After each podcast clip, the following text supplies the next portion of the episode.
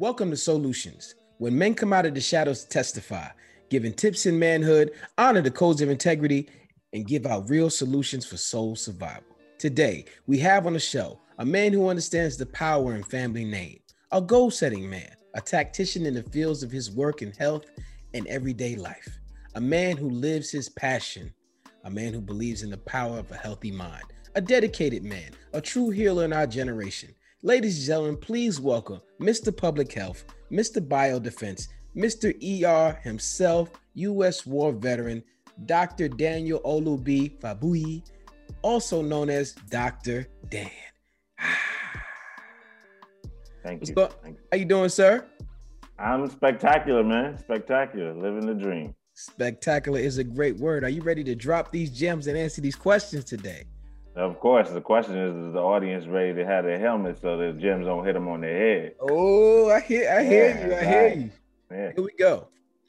What person did you meet or see that gave you the drive towards the man you are today?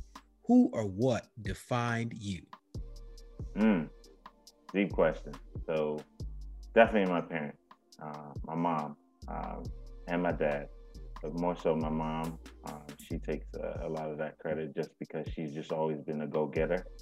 Um, she take on many tasks, and she had that that um, killer drive that I just um, that I definitely have, um, and I got that from her. My dad's more chill and cool, and I have that side. But my mom, she she was the one that's going to worry, and then she's going to make it happen. So she's about the action. Dad is about the okay, we'll get it done. hmm The mom, she's like, rah, let's go. So yeah, that's where I got it from. Tell me one story where you actually watched your mom and your dad do something and you said, wow, my mom is really about the action. My dad is really about his cool collective moves. Um, I would say uh, when the transition time was for us to go to Nigeria. So I was born here, uh, me and my brother, and we were born in the States. And then uh, when I was about seven, uh, it was time. My mom said, You need to learn the culture. So she was like, All right, we're taking you back home. Um, and they were about it. So they packed us up and took us over there. But the real key where I saw the difference is my dad was comfortable where we were back home. And he was like, You know, whatever my mom had dreams for us, just like, you know, hey, and, and understand the background. My dad was like a biologist at the time. My mom was a nurse, and she was just like, you know, your son, I need these kids to do better. They they got to go back home. They got to go back to the states. And uh, they, my dad was kind of like, ah, they're good, you know, they're fine. They learn learn the culture. They're home. Um, but she was the one. So basically, he was kind of like, it's all right. They'd be okay. My mom was like, F that. We we we breaking out. So she packed us up and literally, and that's where I saw she was like it's about the action, and um, I thank her for making that move and making that decision. So I was able to come back here with my brother and then pursue uh, all what we wanted to do and what I've accomplished through her and God's grace. Yeah. What type of uh, gem did your mom drop on you when you were coming up that stuck with you today that gave you more, even more of a drive? I think it's a, a, about respect and um, about that, um, you know, the the respect culture, but also the pursuing and the passion and hard work. I think that was some of the big things that I got from her. There was no obstacle that was insurmountable in her eyes, and she just know if she worked hard, she would do it, and she would sacrifice herself for her kids, but not just for her kids. For I mean, a typical stranger. She's truly a cancer Mm. uh, sign, and she will give of her own, even prior, even before her children. She'll give it to a stranger. Um, that's just who she is. She is very magnanimous, very generous, very benevolent. That's just my mom. Um, and um, those type of people uh, are, are definitely rewarded. So yes, I saw that. I learned the generosity, but I also learned the passion and the drive. Yeah. I love the word benevolent. That's a great description. Talk to me about how important it is to leave where you're from to develop yourself to where you're going. Ah, yeah. It was um, you know, you get comfortable um once you're in a zone um and you get used to certain things.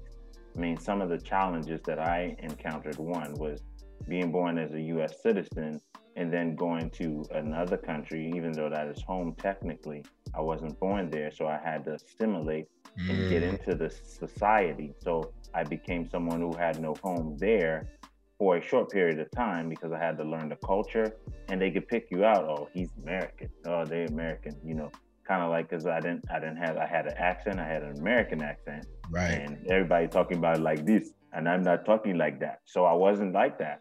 Um, but then my accent changed, and then on the flip side was the challenge of returning back, then getting back eight years later, where I have the accent now, and then I'm back in the states. I'm like, no, no, no, I was born here too and I'm talking like this, and they're like, "Nah, you African." So it was interesting. it was almost as if you had no home, um, and that. But it also shows how people are. They judge you initially just by either your looks, your speech, and other things. They look at the book. They judge it by its cover, and then once they get to know you, there's a different thing. So I think society has started to change now where uh, growing up then was a little bit different. Uh, but still, you still see it in different factions. I'm sure I see with uh, some biracial friends who who deal with that with different cultures. So there's so many different things that we, we want to feel like we belong somewhere.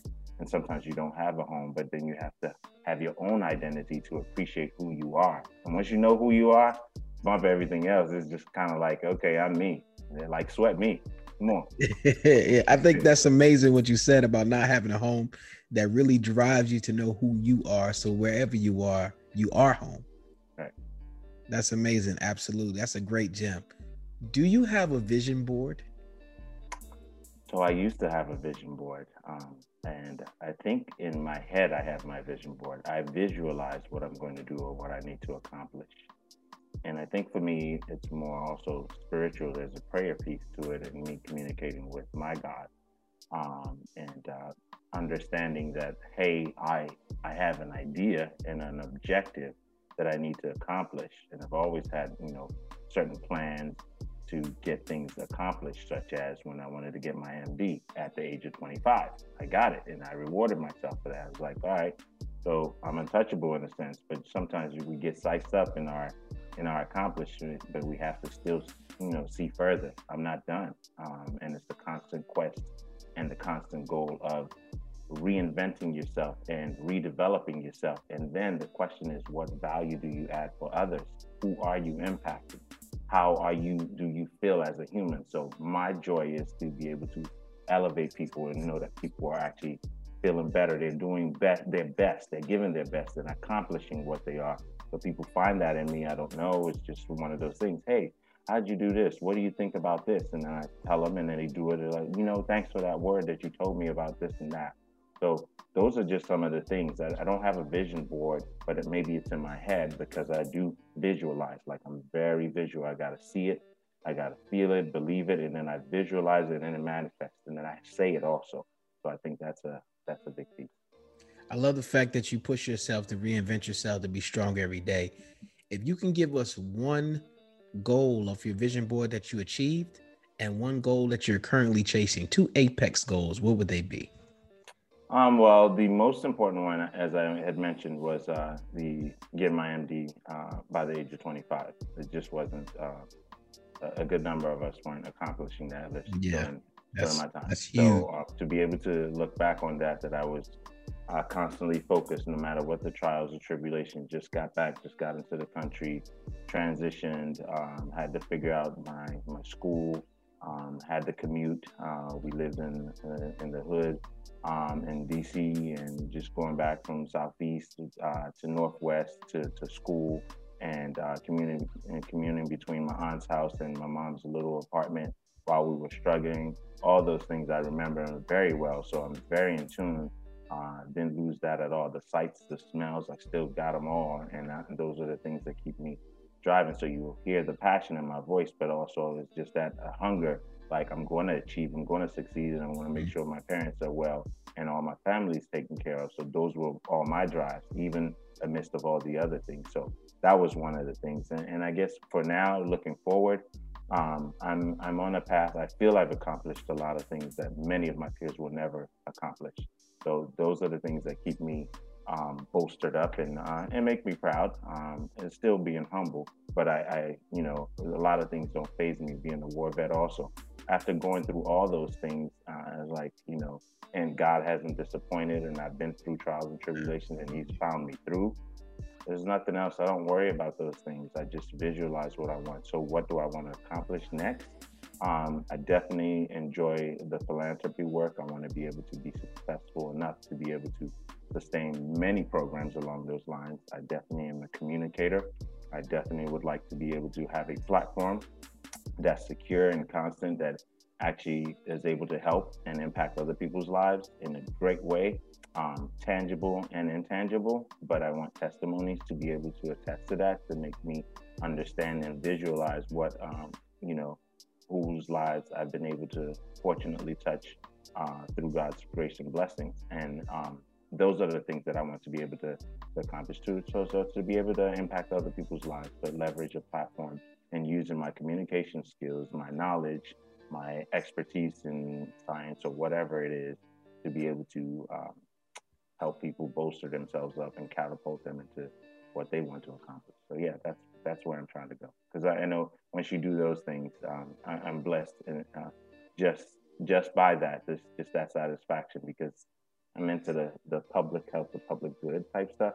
And it may sound foo foo, but that's the stuff that's been my life work. I've been mm-hmm. a public servant. Um, but I get joy from that, and inevitably, uh, the universe does bless you that way too. Just going back to the reference of what you said about people judging a book by its cover, your goal is to be an open book of knowledge for the wealth and for the community and people around you in the world to read about. And I think that's a blessing for you to even get there in your spirit to say, hey, everything I learned, everything I put myself through, I am going to share with the world to make the world a better place what type of affirmations were you telling yourself on your journey and that you tell yourself daily now? Yeah, um, you've been there, you've done it. Um, he's with you. Mm. Um, my name is Olu, Olu Femi. It means God loves me. Um, my name is Daniel. It means God is my judge. So what else do I have to worry about? Literally. And that's how I feel. It might be some cocky shit, but that's what how I feel about it. No, I smile because my best friend's name is Olufemi. Mm-hmm. And and and his name is Olufemi. Shout out to my boy Olufemi. My boy, I love you. Uh his and and it means to love God, right? If that, that's what you just said. Yeah. God loves me. Yeah, it means God yeah. loves you. Oh, God loves you. Okay. Femi means Olu is God. Fat is uh, love. Me. Me. So God okay. loves me. So if I know that, I mean that's it. That's, it just makes me smile. It makes me smile on a on a personal because my that was my roommate in college as well. So he's one mm. of my closest friends. So I just love to hear that that great conversation that you brought about and your affirmations, telling yourself every day that you are God, you are great, you are great things coming. You are somebody who walks to the door, who brings great things to people's lives. And what you the energy you spark inside yourself will manifest across the world. For those who are listening, you can channel and create these things and create your own story and your own narrative. How early did you start goal setting? You achieved some great things in your life. Hmm. Ah, wow. How early did I start goal setting? I mean, I had no choice because my parents were going to whip my tail. I had uh, expectations. You don't get your grades right. I come in here. I will show you, show you. That's how they do it. This is what they do. Um, but you know, you had only three choices growing up in an African family: lawyer, doctor, or accountant. That's pretty much it. I often hear that. So you, you're you're you're stamping that. You're saying that is one. Oh, yeah. that is true. That's what it. That's what it was. I think they're changing nowadays, but still, I mean, that's that's the expectation. So when we hold ourselves to high standards or hold our children to high standards, they will probably achieve greater because, again, there's an expectation. Um, but sometimes it can be challenging for those who don't meet that expectation. They can be ostracized for that. You know, they they don't respect them or whatever. But I think families are starting to change nowadays. Um, but when did I first start setting goals? I don't know. I, a lot of things transitioned about seven because at age seven, I knew I was going to be a doctor. So maybe mm. that's about the time. I knew that from age seven, and I remember that age because I remember it. I said that I would be a doctor. So maybe that's when it was. What What was that moment that brought you to that that pure conscience? I think so. When we got to Nigeria at the time, um, I remember going to my mom's health clinic. She had a health clinic where they were treating patients with malaria, polio, and other diseases. Um, uh, so I just, you know, I was gonna help people just like my mom was helping people. That was it. It wasn't anything spectacular about it. Uh, that was just it. Um, there was another eerie thing that kids, a lot of kids, animals, things used to gravitate towards me. People would be like, no, they don't normally do that. If it's a child or if it's a baby or whatever, or if it's an animal, just a mean animal, somehow would sniff me and then they just be comfortable around me. Uh, so I don't know, but um, I learned later on in life it's about your spirit, and, and these they, they, they read you. Um, so things that other people can't see in their eyes, they see. So I've been I'm blessed on that again, attestation to Olufemi. So in my in my experience in life, you was who you was before you got here is a big statement. Like mm-hmm. your energy and who you're supposed to be, whether you operate in that is the free will we have. But there is something that was meant for you that that life's journey is going to take you through to make you the best person you can be. Talk to me about literature. Tell me what books saved your life to make you stay on the path that you're on. Ah, um, so uh, fun fact about me is I never liked to read. Never did, um, because it was uh, one of the things my daddy forced me to read. He'd be like, "Go take a book and read the book." I'd be like, "I did all my homework and did all my assignment. I don't really read nothing. I just, you know, want to watch something. I want to play, or you know, because I was studying so much. Um, and uh, he made me not like reading. Um, but interestingly, I had to read for my assignments and my homeworks and things like that. I loved the documentaries. I would watch anything that had a documentary in its series because I was probably more visual um, and the way you learn, you know, kind of yeah. I can hear auditory, so I I learn and I see, and I was like, oh wow, that's fascinating. But to read it, I just wasn't about the reading. But there are some books that I read. I mean, definitely learning about scripture was helpful for me um, in my life and impactful. Um, there's certain books um, uh, that, uh, again, once going into uh, medicine, uh, the mm-hmm. House of God was very important for me just to know the doctorisms and what to expect when I go into this field that I've been so psyched up to be a part of. Um, what other books? Um, I think Things Fall Apart was a big book, but that was also an assignment. So that was interesting to read by Chinua Achebe, uh, Nigerian author, um, but just talks about uh, life and, and, and, importance of uh, certain things as we grow up and, and tribulation. So I learned a lot from there. Um, I love big words. I like to learn big words. So I would read those words, and my dad would be like, I'd be like, "What word is this, Dad?" He knew the answer to. He's very smart uh, with English and, and, and math, but he would push me to go get a dictionary and be like, "Why don't you just tell me the answer, dude?" But nah, he's like, go read it, and that's how I mem- remember this stuff. So I did that with my kids too, and they oh, like man. that. Like my dad passed it on, I'm passing it on to you. It's an African tradition. There you go. There, there is so many similarities of our childhood. I too do not like to read, but I do a lot of research and I do a lot of work, but I just don't sit down and read. So when I asked you what book helped you, if you had a book in mind, that mean that book really must have been good for you to sit down and read it. That's how I feel about some of the books I have read over the years years. You spoke about your father giving you assignments to read. A friend to the show named Kevin Cohen, he said he he did well in school so he can have the summertime off. And you know what his reward from his mother was? you have to learn the Constitution. Oh my! so he didn't want to get, he didn't want to get good grades anymore because that, that, was a terrible reward. While his friends was outside, he was learning right. the Constitution. Oh my, oh my! But it may add value mm-hmm. for him later. But, but, to this day, he's one of the strongest vocabulary people that I know. She made there him stronger, go. even though he didn't like it at the moment. Right. Sometimes we don't see it. Sometimes we don't see it. So here you are, you're 25 years old, you're accomplishing these goals, you're moving, you got your study habits down, you're making the family proud, you're moving in the right direction to be the man that you wanted to be since you were seven years old. I ask you this question what did you sacrifice? Oh man, so I did sacrifice a lot of things. Um, one of the things I remember is um, we were, I was, uh, I think, a senior college, or sometimes maybe dating myself, and I don't like doing that because I'm still 25 in my head. Um, so, but yeah, I remember they used to have fun in Atlanta. They would go to this thing called Freaknik, and I never would, you know, I just wanted to know what it was about, just curiosity, but I never got to go. And there were other many social gatherings and things that I didn't get to go. But um, so those are some of the things I I missed, just wanted to know about uh, or experience. Um, but I didn't miss out on a lot because still um, I balanced. I used to DJ. I used to party. Um, I mean, literally, uh, I think even the Washington Post did a special on me with regards to following me through in college. And you can look it up. It's, but it's uh, literally, um, they went through the process of 24 hours in the life cycle of a student who was attending GW at the time, and and that was my freshman year. And so they followed me to the library, studying, preparing for a test, uh, to going to DJ, to stopping at a happy hour, to stopping at. This is all within 24 hours. Going to play basketball in one of our tournaments.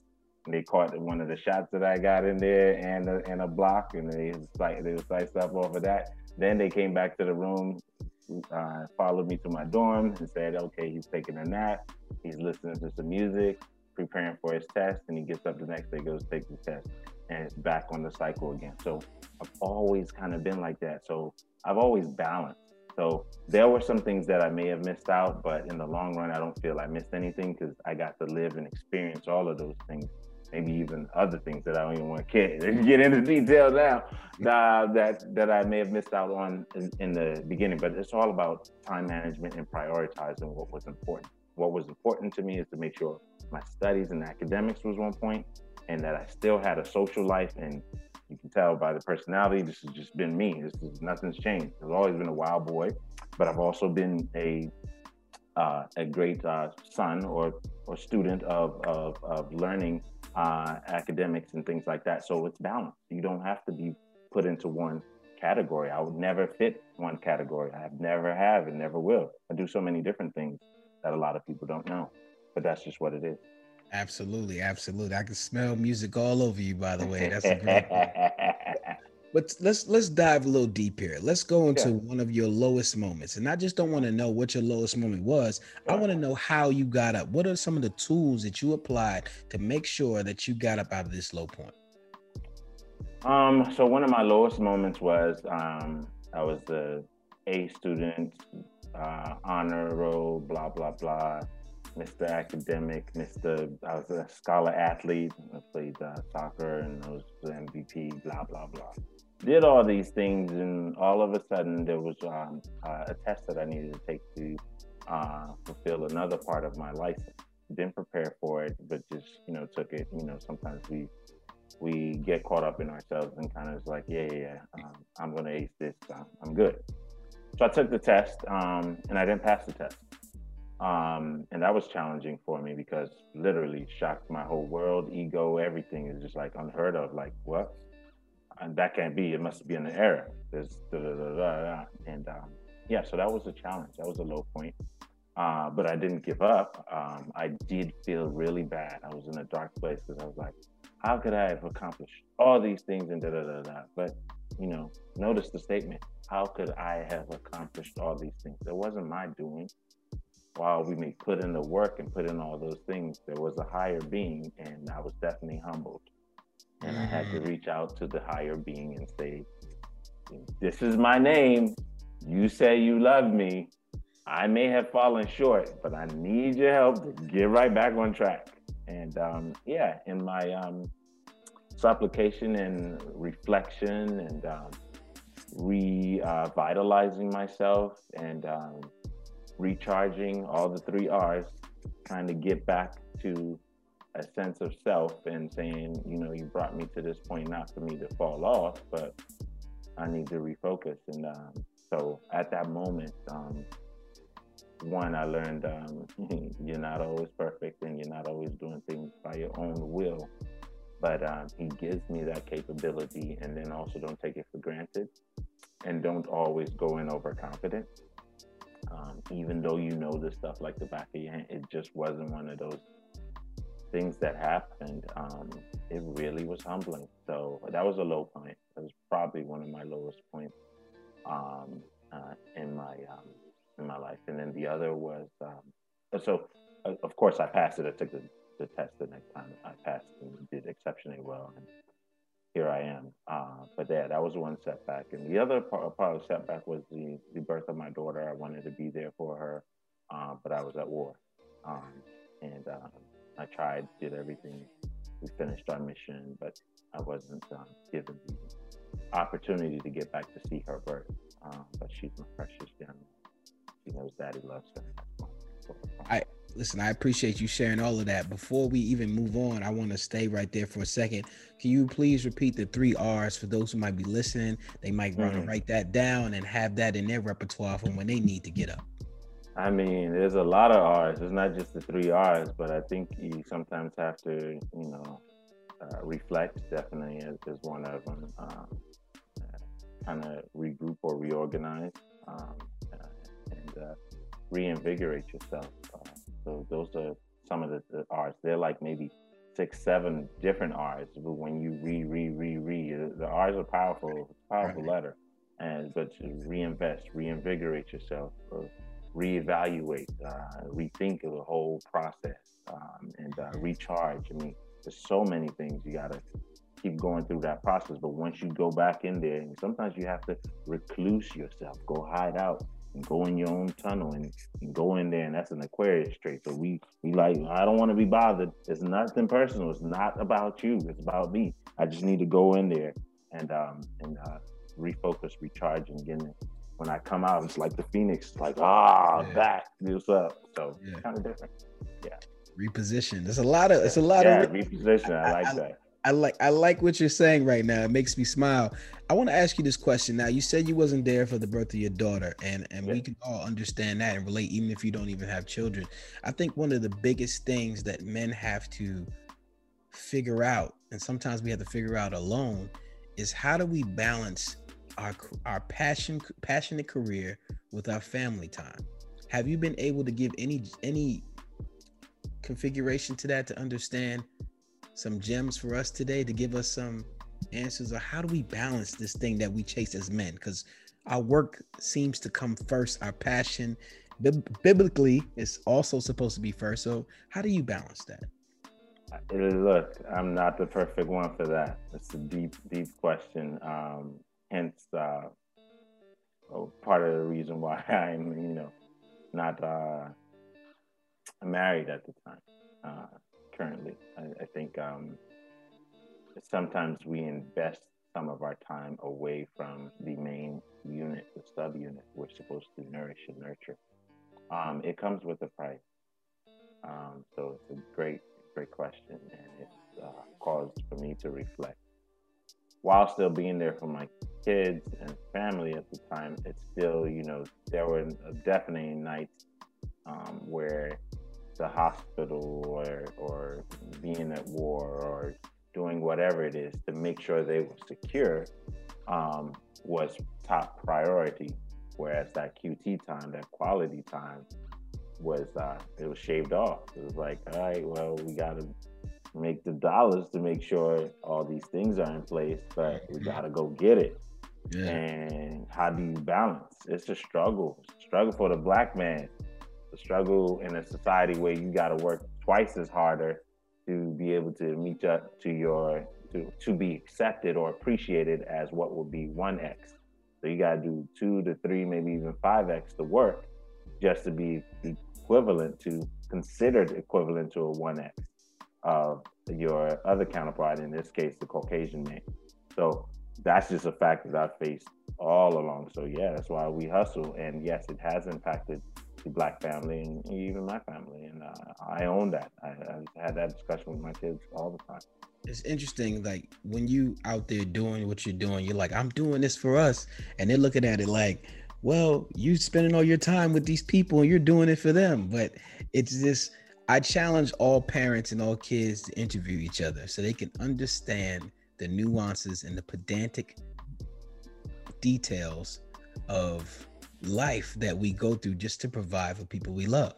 And those people who are affected by it on the tail end, I challenge your kids to interview you when they get old enough to like sit down with you and actually ask you the tough questions so they can understand what this adult life is really about, what this legacy is really about, what this lineage is really about.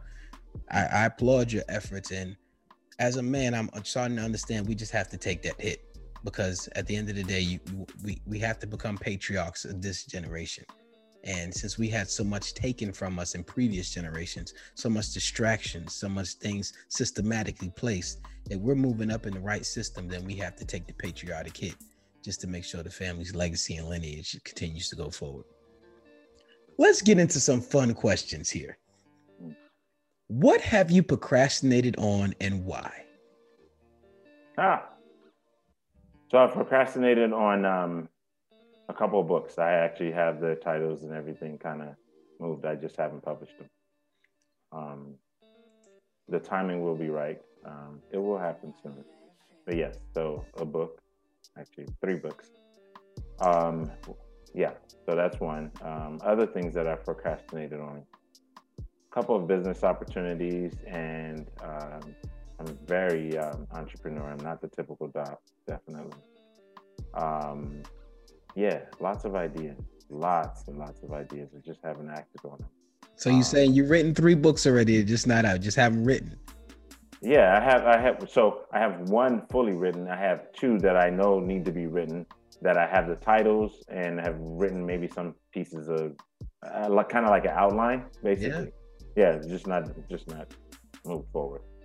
I know you absolutely will be able to get those done because you're goal oriented. I can't wait to see what the books are about, and I know oh, yeah. you're gonna make it happen. But I want to talk to you about something I love talking to my male guest about. Period across the board. This is the question I love to invoke some information out of you. It's fun for me. I don't know how fun it is going to be for you. Go ahead. You already got the other stuff. Uh, yeah, I wasn't going to share all that, but I mean, it's what I'm passionate about. Did you ever get a sex talk who or what gave you sex education? Oh Lord, my good question. My parents gave it to me in, the African way. Uh, my dad he hit me up with this. Do you have it? Are you having any relation? like relations? What's that mean? Relations? You know, relations. I'm like, I don't know what does relations mean, and I literally didn't know what relations mean. But I was listening. You just said sex. I'm like, relations equals sex. I didn't know that's what it meant. um, so that was always comical to me. Um, but I had it with him, and uh, my mom really did. Uh, she kind of talked about it a little bit. She was a health educator, but I guess she left it up to dad to kind of talk about it. Um, so that was kind of the talk. Uh, it was like, you know, you have to be careful. I, I love asking these questions. That was it. It just seems like the men in our particular generation didn't really get.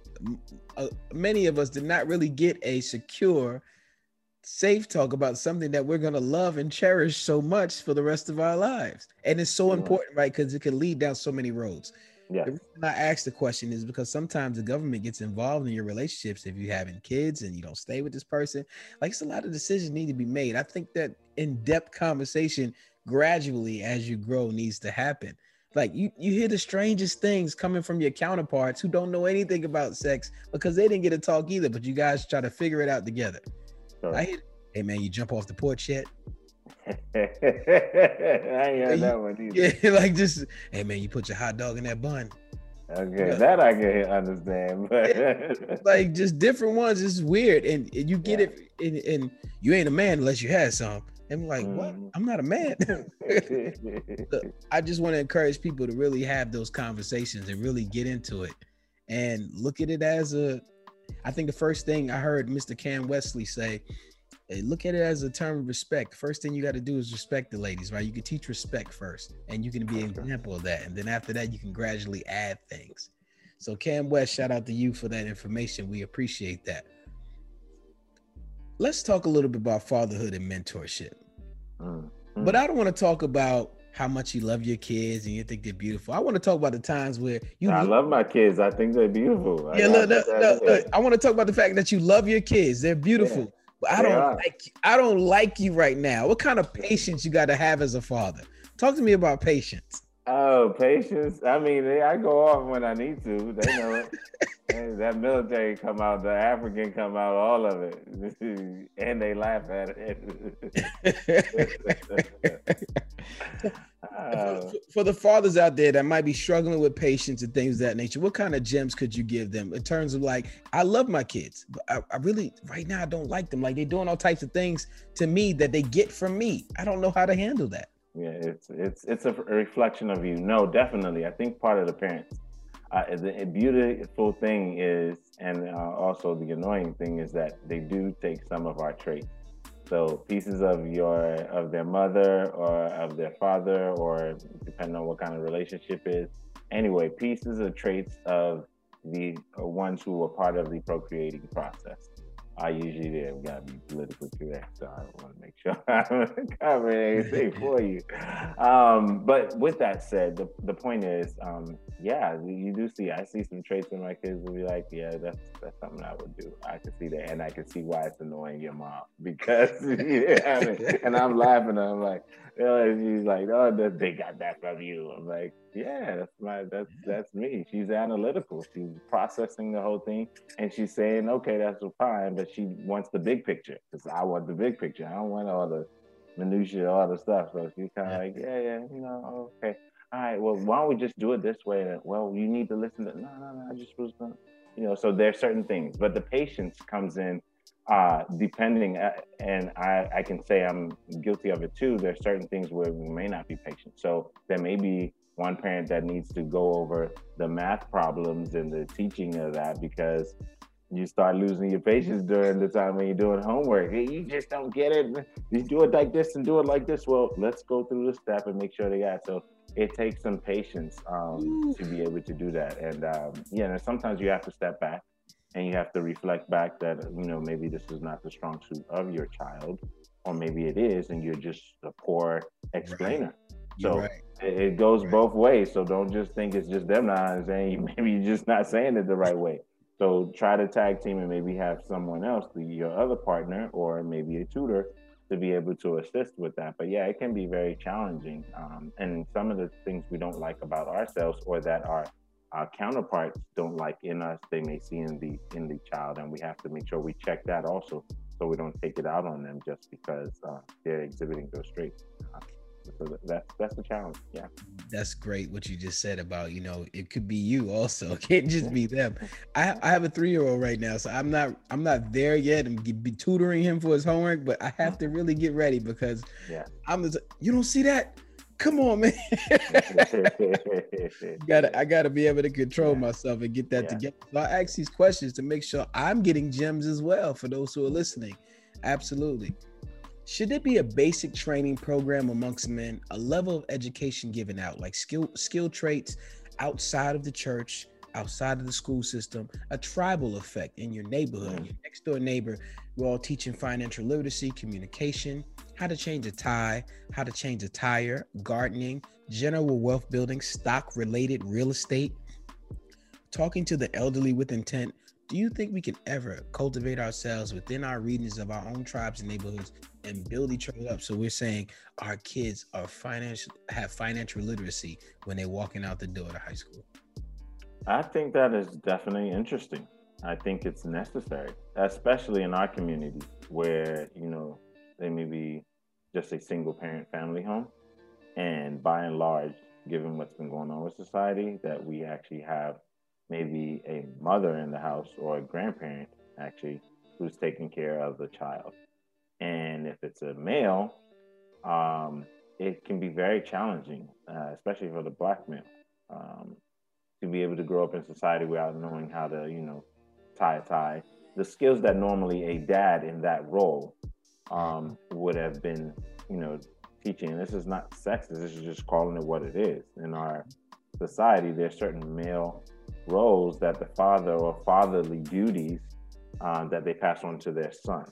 Um, and in different dynamics, it may be different, but for all purposes, I'm going to speak about me and this is for informational purposes. Uh, that way, no one gets offended. But uh, with that said, I think there is a big role for it. I think it helps. Uh, those are all things that, you know, how you talk to the elderly, how you respect your elders, um, how you tie a tie, how you change a tire, um, and that's even for male and female. Uh, my daughter was having that discussion where the other day. It's like, okay, yeah, you know, you should know how to change a tire and things like that, and I have to make sure I, show you that. Uh, but there's certain things that we should pass on, um, and that maybe there is um, something maybe that a group you could lead it. Um, or some people who are looking at that i think that's i think that's very interesting and um, necessary. Uh, so yes uh, to answer your question in the, in the short is uh, yeah i think there's a role for that. And hopefully it helps uh, some men uh, become better men when they become fathers just to stay right there in that focal point where you talked about impoverished neighborhoods, one of the reasons I came up with it because I think even some adults would love to learn that information and then apply it because I believe once adults start doing things, kids do them as well.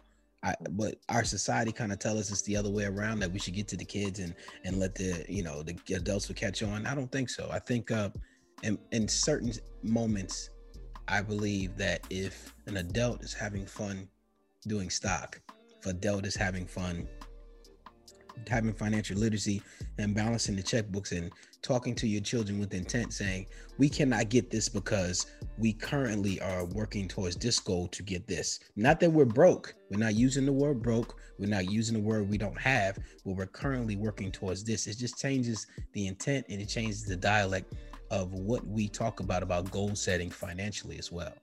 And no, I totally agree. I totally agree. And uh, you know, I was going over that with my kids. You know, they know what the ticker symbol is, what it means, and, and with the stocks and all those things. So I totally agree with you. And financial uh, freedom is important, but it, it it's it's more than that. It's just the intangibles, the things we don't see. So, and there has been a gap in that education. So I do believe the adult members also who may not have that skill set may seek it out and may need it just to catch up so they can actually pass it on um, to other generations of people um, uh, uh, who are coming up. So to the youth that are coming up but also for them for their betterment as right. they go along. Because you know they might not have that skill and they're just avoiding it um, because they just don't know.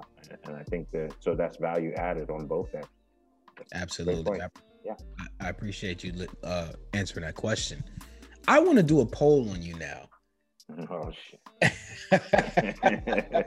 getting the I, real raw and direct guy. Okay. I, to. I want to know the top three things you want in a woman, and not just that. Oh. I want to know that because I want to see if you say one word that most people leave out, and I think should be in your top, at least top ten.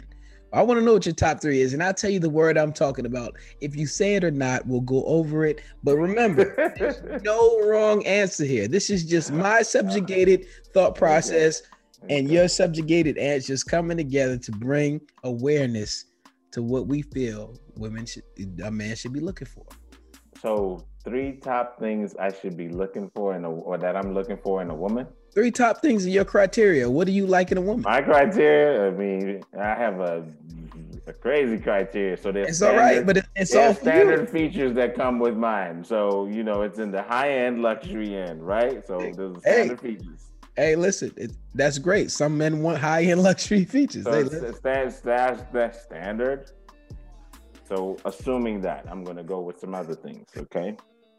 Um, I think one of the most important is, at least for my language, my love language, uh, what I'm looking for is a woman who is appreciative.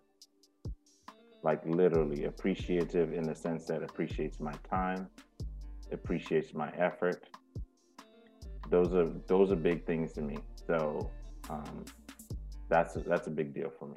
I think the other I want brains. I like at least we can have a conversation. I think that's important to be able to have good dialogue.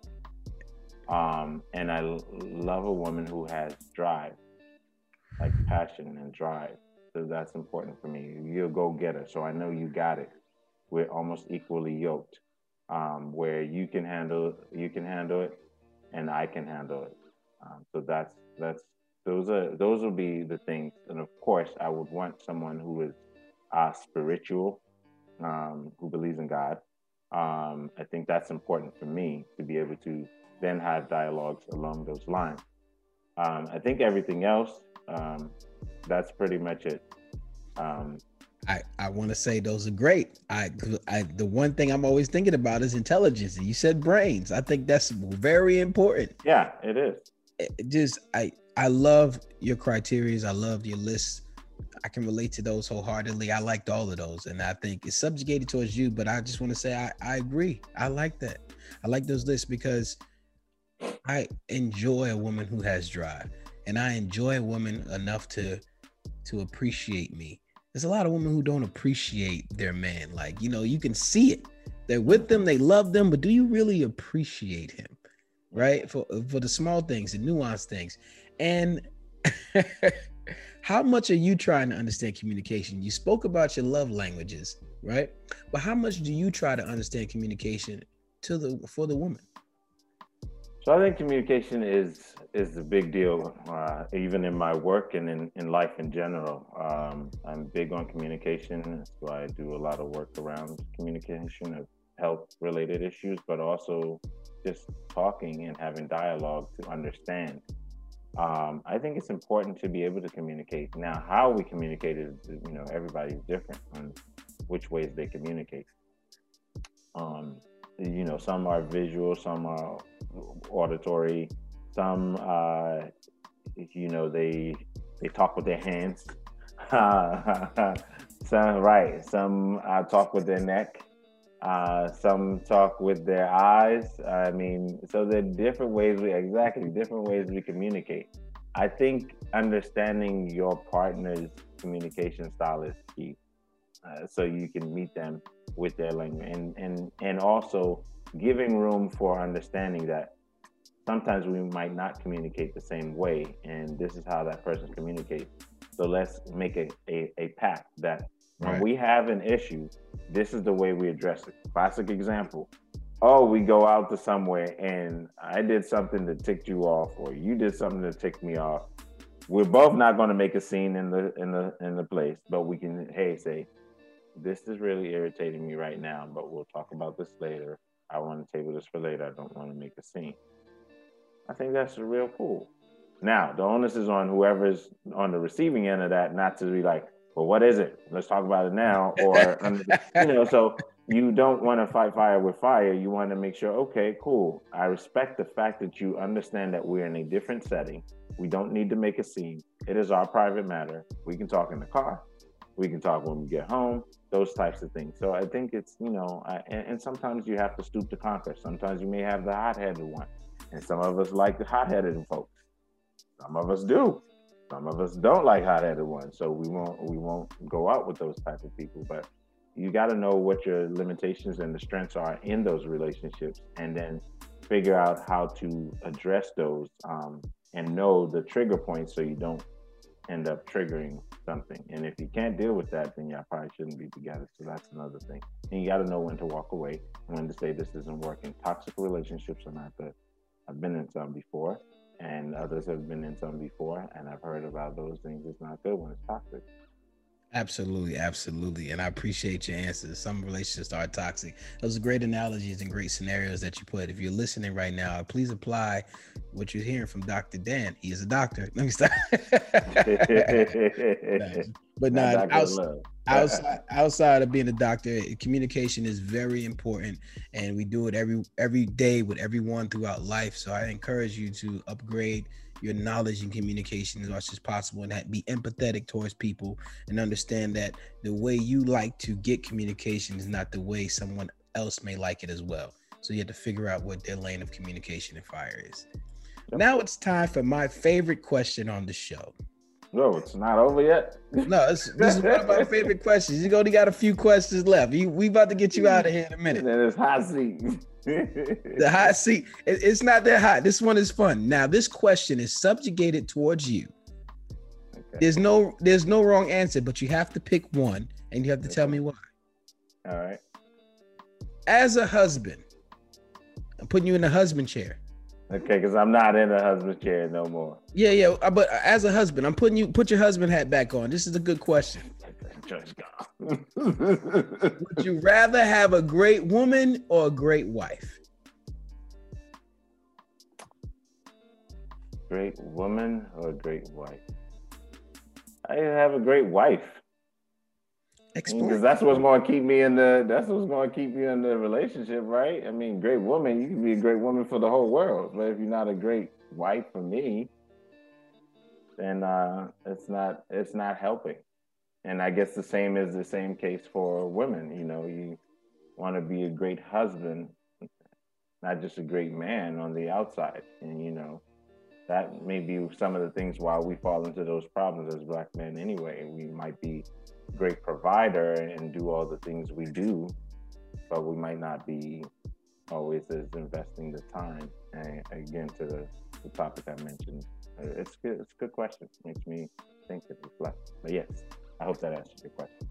Absolutely. There's no wrong answer. Like I said, it's subjugated towards you. I appreciate you asking that, answering that question today we talk about leaving legacies, we talk about building, we talking about being assertive, being men, and make sure we take care of the household. But we ignore some of us ignore some major steps. Do you have a will? Yes, it's important. I have had this discussion ad nauseum. Yes, it is important to have a will. And actually, I had a discussion recently on Clubhouse talking about um, has the pandemic actually prepared you for end of life? And your family members. It's something we don't talk about. It's so taboo that we don't talk about it. But yes, to the to your point, yes, I have a will, and it needs to be updated again. Why do you think we don't want to talk about it, in your opinion? Oh, great! Oh, I love these questions because I can knock these out the park. Pow! I literally had a discussion on this, um, and and this was a topic. I did a three series on this. Um, why we don't, uh, what I've learned and what I've experienced and what I've seen is that one, we rather kick the can down the road. We don't want to face our fears. We don't want to, you know, I'm about to knock this out, right? Just slam dunk. This is like a straight up alley. Y'all can NFT this. Uh, but, but um, yeah, it's uh, that we fear as human our, our mortality. Um, I like to say in Mortal Kombat, uh, one of the games I used to love to play where it says foolish mortal um, I, I, I think we, we are scared of our mortality, that we are uh, vulnerable. We can die. We are not going to be on this earth for a long period of time. And not to belittle the multiple deaths and, and lives we've lost during this pandemic. Um, but yeah, those are the things that should be raising our question to think about it. So I asked, you know, have people had those discussions that we usually see with siblings? So when I'm in an emergency department, we have a code, meaning we're trying to save a life and then unfortunately that person doesn't make it or they die um, and then there's the family members. That's not the time where we want to be having a discussion about what y'all want us to do with the body or this and that or they need to be put on a breathing tube. Let's say they didn't die and they need to go to the icu well did they want to be on a tube a ventilator a breathing machine to help them breathe? Did they want us to resuscitate meaning pushing on the heart and doing all these other things to help save the life, and then there's the firstborn who says no, they, she didn't want that. There's a little youngest one who says, nah, she said we should do this. If there's no will, there's no communication, mm-hmm. and we don't know what to do. The medical community is kind of stuck in between, so y'all need to work that out before these things happen. So it is important for a will. It is important to consider our mortality, and even it's also wealth preservation because if you don't, you don't figure out who what goes to, the government also takes it. Um, and so that's important for a legacy of wealth and estate planning and all those things for families and relatives. There's also debt. Who's going to be left with the debt? What was left on the table? Those dynamics.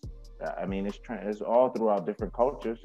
African culture has its own thing, you know, everybody. So there are different cultures that have their own thing, but at the end of the day, we should um, plan and have these things in place to be able to discuss those things along the lines in terms of medical care, medical treatment, in terms of wealth management, wealth preservation for the family, and just what the choice of our loved one is so we know and we're all on the same page. And even the people who you uh, put in charge, there's some people who have an executor who's paid, who they uh, put in charge and they didn't even know. And they get called, hey, this person passed away and they put you in charge. Huh? They put me in charge. I know. And then you got to go through the whole legal process to fight all of that stuff. It's not easy. So I think people need to revisit that. Very important. It's a great question. You just jog my you just jog my mind to ask you another question. Now, this is what I like to call audible. And you may I not see, have it sound like a bonus question. Hold yeah, this, up. Is the, this is the bonus question, but it, it it might you might not have the answer to it, but I, I'm curious. How many times have you seen family members opt to put someone on a breathing tube, someone who may not be able to recover, and accumulate a large bill that they didn't even realize that they had they might have to pay on that fam- family's passing? Oof. I'm sure it happens. I actually know it does happen. However, I don't have the numbers or the stats for you. Yeah, but it does happen. I mean, a lot of people they're usually like, do everything, do everything if there's nothing in place. Um, and everything might not be nece- necessary, but it's the value of life. You can't put a price on it. right. So I respect that fact. So yeah, if it's hey, mama this, we want to make sure we doing everything for mama this. But maybe mama this didn't want that. Maybe she just doesn't want, you know, she wants to go. She's happy where she is. Or maybe that's not the case and it's not this sounding insensitive And if it's a trigger for anybody, I, want to make sure, you know, you have the, um, you know, grace to, you know, step away for a little bit while you process that and definitely seek some mental uh, health health assistance. While Mm, I'm not your doctor, nor am I a psychiatrist, I can't prescribe you therapy. This is for informational purposes only. I just want to make sure we throw that out there too. yeah, absolutely, absolutely. It's just informational purpose, something for you to think about, something you put in your Rolodex to say, hey, you know, these things X, Y, Z can happen. If, but you're the first person to give this analogy on the show. Most people talk about life insurance and paying for that, but most people don't speak about what can happen at the hospital at that certain moment where decisions and information needs to be already set in place, regardless of age or, or moment. And that's that's great information right there, Doc. And I appreciate that. I came up with something called operating at 100%. And what I do is I took five categories and I divided them into 20% each, totaling up to 100%. Purpose, health, confidence, money, and knowledge. Again, that's purpose, health, confidence, money, and knowledge. Purpose meaning you're working in your purpose every day, doing the things that you were called to do. Health meaning you're working out, exercising, eating right, meditating. Confidence meaning you're doing it confidently without any insecurities or fear. Money is you made a little money today, saved a little money today, invested a little money they gave to a charity. And knowledge, you took in some new information. So, Dr. Dan, I ask you within the last 24 hours, purpose, health, confidence, money, and knowledge, how much of 100% have you been operating out of, with each of them all representing 20% each? Purpose, 20%. Health, Yeah, Actually, let me take that back. Purpose, 19%. Because there's always something that's missing. Health, definitely probably like 10%. I should do better. I ain't getting enough sleep and I'm not eating as well as I should. And I'm not getting my workout schedule on. So confidence, always on 20%. I'm good. money, Invest Money, I'm uh, charity. my, yes, I'm doing that. Um, I'd say 18%. You can do better. Knowledge, new information. Um, I would say I'm doing about 15% and I take information in. I'm learning. I'm learning, always keeping humble. So we have minus 10, minus 3, minus 1, and minus 5. Let's see. Uh, that's what's what? I can't, what, 80? Something 80%. I'm, I'm a B. I'm a B. 83%. I, Yeah, I, I'm a I'm B. a ballpark figure here. I appreciate that. Yeah, but I just, hey, 83% is good. You're out there saving the world. I appreciate it so much. Thank you, sir. You are now part of the Silhouette Boys Club. It is people like you who move in the shadows to help people like me shine. Now, before you go, we love to get referrals for the show. Is there any man out there you would love to refer to, refer to the show to increase these conversations in manhood? Look, it's not interesting. I'm going to flip it around on you. Um, and you know this was probably coming, but there is a woman that you actually need to interview. And the reason being, while your project is focused on men, exactly. her project is focused on black men and she gets it so i think it will be an interesting conversation for you so if there's somebody i would throw out there that's one i do have another person um, he's a brother and i will um, send his email to you or his name after I make sure that he's fine with it. But he leads the 13, uh, uh, 13 men uh, group, and uh, it's a pretty, uh, pretty much a group for that actually addresses uh, teens, young men, young black men. Uh, and I think uh, they they they're on LinkedIn and um, they're doing some wonderful work. So I think he, he would be a great uh, person to interview and to showcase what they're doing. Yep. Now, before you go, is anything you like to tell our audience, or anyone you want to, anything you want to tell the world? Maybe when your first book's coming out, or whatever you got going on. Today? I mean, just follow at Doc Dan MD on all of them channels. You'll see me on there, and we'll talk about it. Just make sure you educate yourself. We'll, we'll keep in touch. Uh, this is great. I appreciate what you're doing, brother. Um, it made me reflect on myself, just even through this whole process. Uh, but people also get to see me as who I am. Oh yeah, he's human and he can be an ass, but he's cool. so that's what it is. This is always me. Always gonna be open with y'all. So that's that's the beauty of it all. But, but um, at the at the heart, we want to help people. Uh, that, I appreciate you coming passion. on the show, being so open and sharing your experiences. I believe every time I turn this microphone on and speak to another man, that the man I'm speaking to is saving another man's life who is just like him in the same situations or inspiring to be like him in the same life situation. So I appreciate you opening up. For those of you who listening to the show, you can reach me at solutionsformen at gmail.com to be a guest on the show. Also at Sheen Warner all platforms. Let's continue this conversation on Facebook, Twitter, Instagram, or Clubhouse. Before we go, we like to give a quote from Dr. Myles Munroe. True success is not measured by how much you have done or accomplished. It's not compared to what others have done or accomplished. True success is what you have done compared to what you could have done. In other words, living to the maximums, competing with yourself. It's living up to your own true standards and capabilities. Success is satisfying your own personal passion and purpose in pursuit of personal excellence. So, question of the day, question of your life Are you maximizing your life? Dr. Dan, thank you so much. This has been Solutions for Men. Everyone out there, peace and blessings.